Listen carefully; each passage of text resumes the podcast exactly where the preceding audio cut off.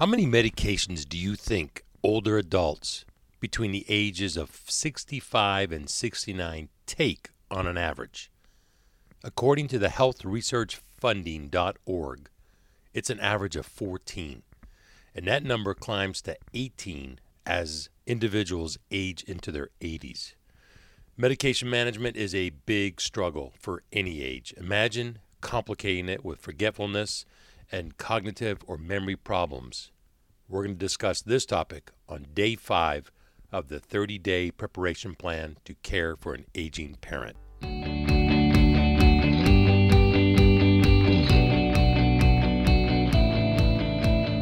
Hello, Rents. That's Anastasia. She's my 22 year old daughter. My wife Phyllis and I think we did a pretty decent job of raising her. She goes around and calls us rents. But you know what? I'm all right with that because one day she's going to be raising us. And just wait and see what I'm going to be calling her. My name is Zack Demopoulos. I'm your host, and welcome to the Raising Rents podcast.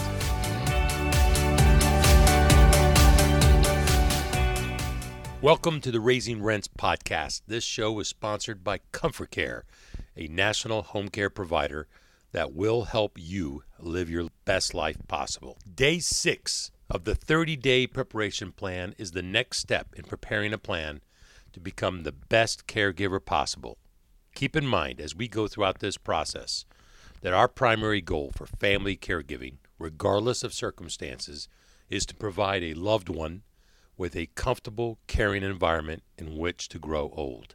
I confess, I take one pill and one vitamin a day, and I do use a pill box. You know, that little plastic container with little spaces labeled by days of the week. I'm going to admit to you that sometimes I do forget to take that one little pill a day. And this pill box does help me make sure I don't forget them or I don't mix them up. Now imagine if you're prescribed many pills and some of them are critical that you take them.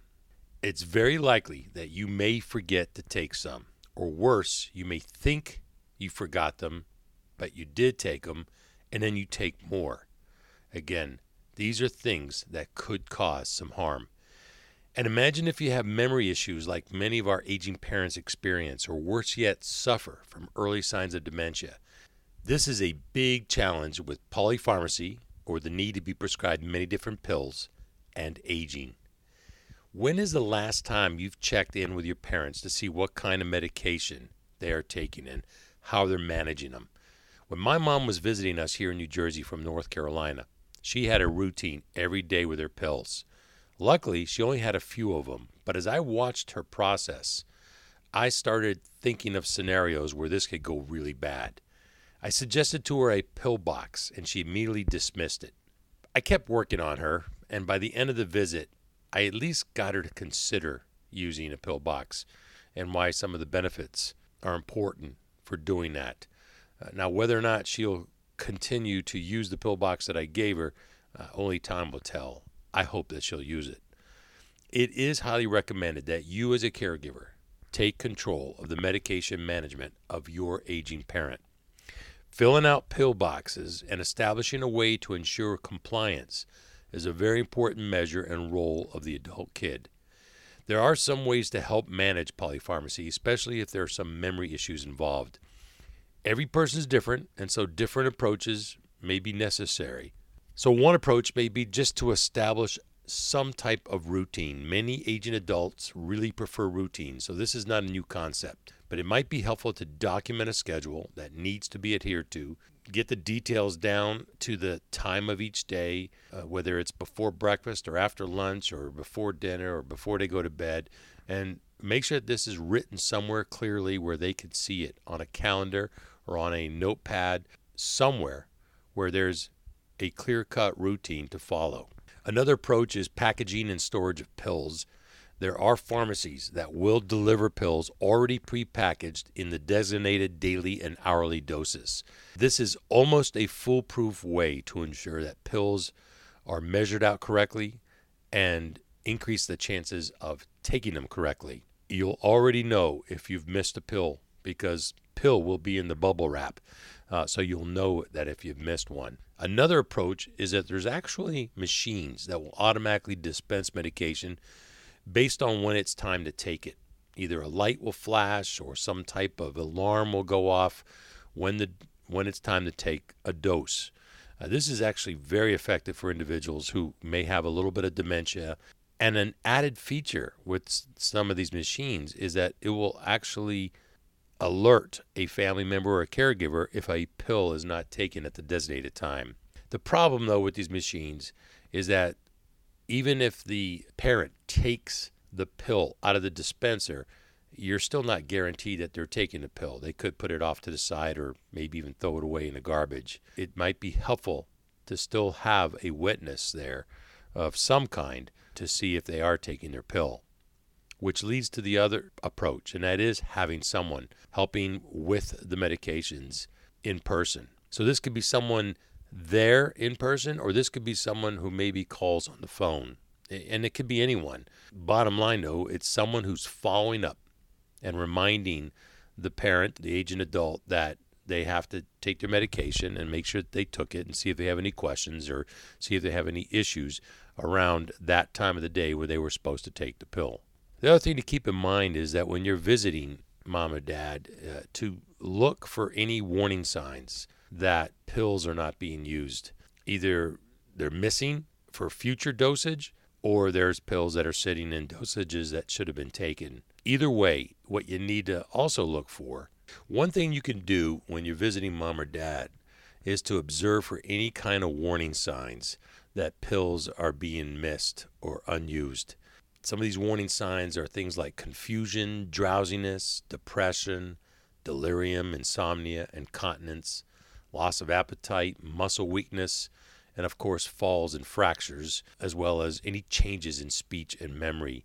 Look at the inventory, always keep track of the expiration dates, see if there's pills sitting in spaces where pills should have been taken, and also if there's any pills missing from future dosages. So these are a few options.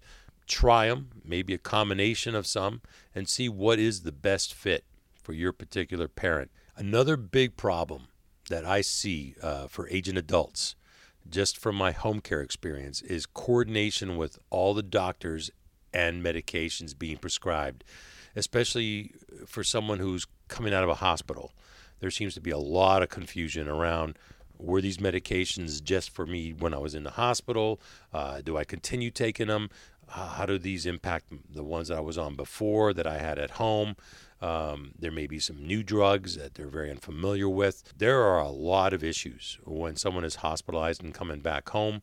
Um, and there's also, you know, potential issues when someone goes and sees different doctors. Um, it's really important that anytime you're ever seeing a doctor, that they know what pills that you're taking. One of the most foolproof methods I've seen work is that anytime there's any change in a condition or after you've seen a different doctor, that you circle back to the one primary doctor that your parent goes to and give them all the knowledge they need about what medications you're on, new and old and they can walk you through any potential complications and identify any problems that may occur. But somebody has to help you coordinate all this medication, and one primary physician with the knowledge of all the prescribing activities would be the most helpful.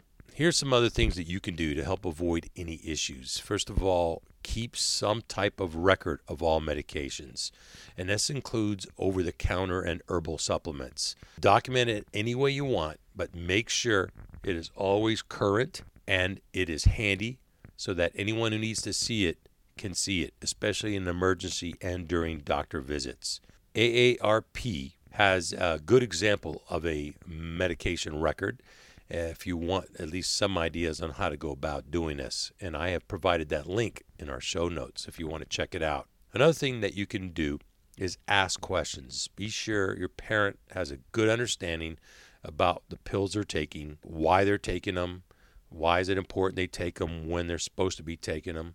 you know, whether it's with food or without food or during the day or at night, and what to expect in terms of side effects. It's a very good idea that you get involved yourself as a caregiver by asking questions about the medications so you can help your parent be fully aware of their medication profiles. Doctors and, of course, pharmacists are very good sources for answering all your questions. Speaking of pharmacists, it is a very good idea to fill all the medications at one pharmacy. They will keep track of all the drugs, and this will help minimize any risk of mixing any drugs that can potentially be dangerous. Of course, having good communication with your parents will always help prevent issues. Sometimes our parents are a little embarrassed with taking so many medications, or they hear something about a drug from cousin Alice or the neighbor, and they will take themselves off it because of maybe a side effect that they were uh, having with that particular drug. And they'll do this without consulting a doctor or a pharmacist. So, by staying in touch, uh, having active conversation about medication with your parents, uh, you'll be able to help them stay on top of that, help them organize it, and be aware of any issues that may be happening or could happen. There is one final topic that I do want to share with you, and that's the topic of substance abuse, uh, which is a serious issue with the elderly, um, and that's both alcohol and drug approximately 20 to 30 percent of the people ages 75 to 85 have had a drinking problem. And this is according to the National Institute on Alcohol Abuse and Alcoholism. Reasons for some of this abuse can be a way of coping, let's say, with a loss, with grief, uh, with anxiety, with depression, or with pain. And the problem is that doctors as well as caregivers can overlook some of the signs and symptoms you get from abuse as typical conditions that they must be experiencing as they age. And if the substance abuse isn't recognized and left untreated, there is a higher risk of injuries and severe side effects for someone in this age group. So, what should caregivers look for whether or not their parent may be having an issue with drug or alcohol? Here are some warning signs secret or solitary drinking, slurred speech or smell of alcohol, empty bottles around the living space, changes in personal appearance, drink related rituals, loss of interest in pleasurable activities, drinking despite warning labels, increase in falls, uh, perhaps a frequent use of tranquilizers, and of course the memory loss, confusion, irritation, and agitation, as well as depression. While substance abuse among seniors is a very big problem, caregivers like yourself can play a big role in helping them address and overcome these issues. One last thing to keep in mind whichever course of treatment is necessary, clear communication and a respectful manner by the caregiver is really important in helping identifying and talking about issues. Uh, and especially for those of you who are visiting uh, your parents at home and you don't live near them and you're spending a few days with them, it's really a good time to observe behaviors and see if there's anything irregular that might be a warning sign for some of the things that we talked about. So that's day six. Join us for day seven as we talk about doctors. And yes, the number of doctors your parents see does increase with age. Thank you for listening to Raising Rents podcast. This was episode 15.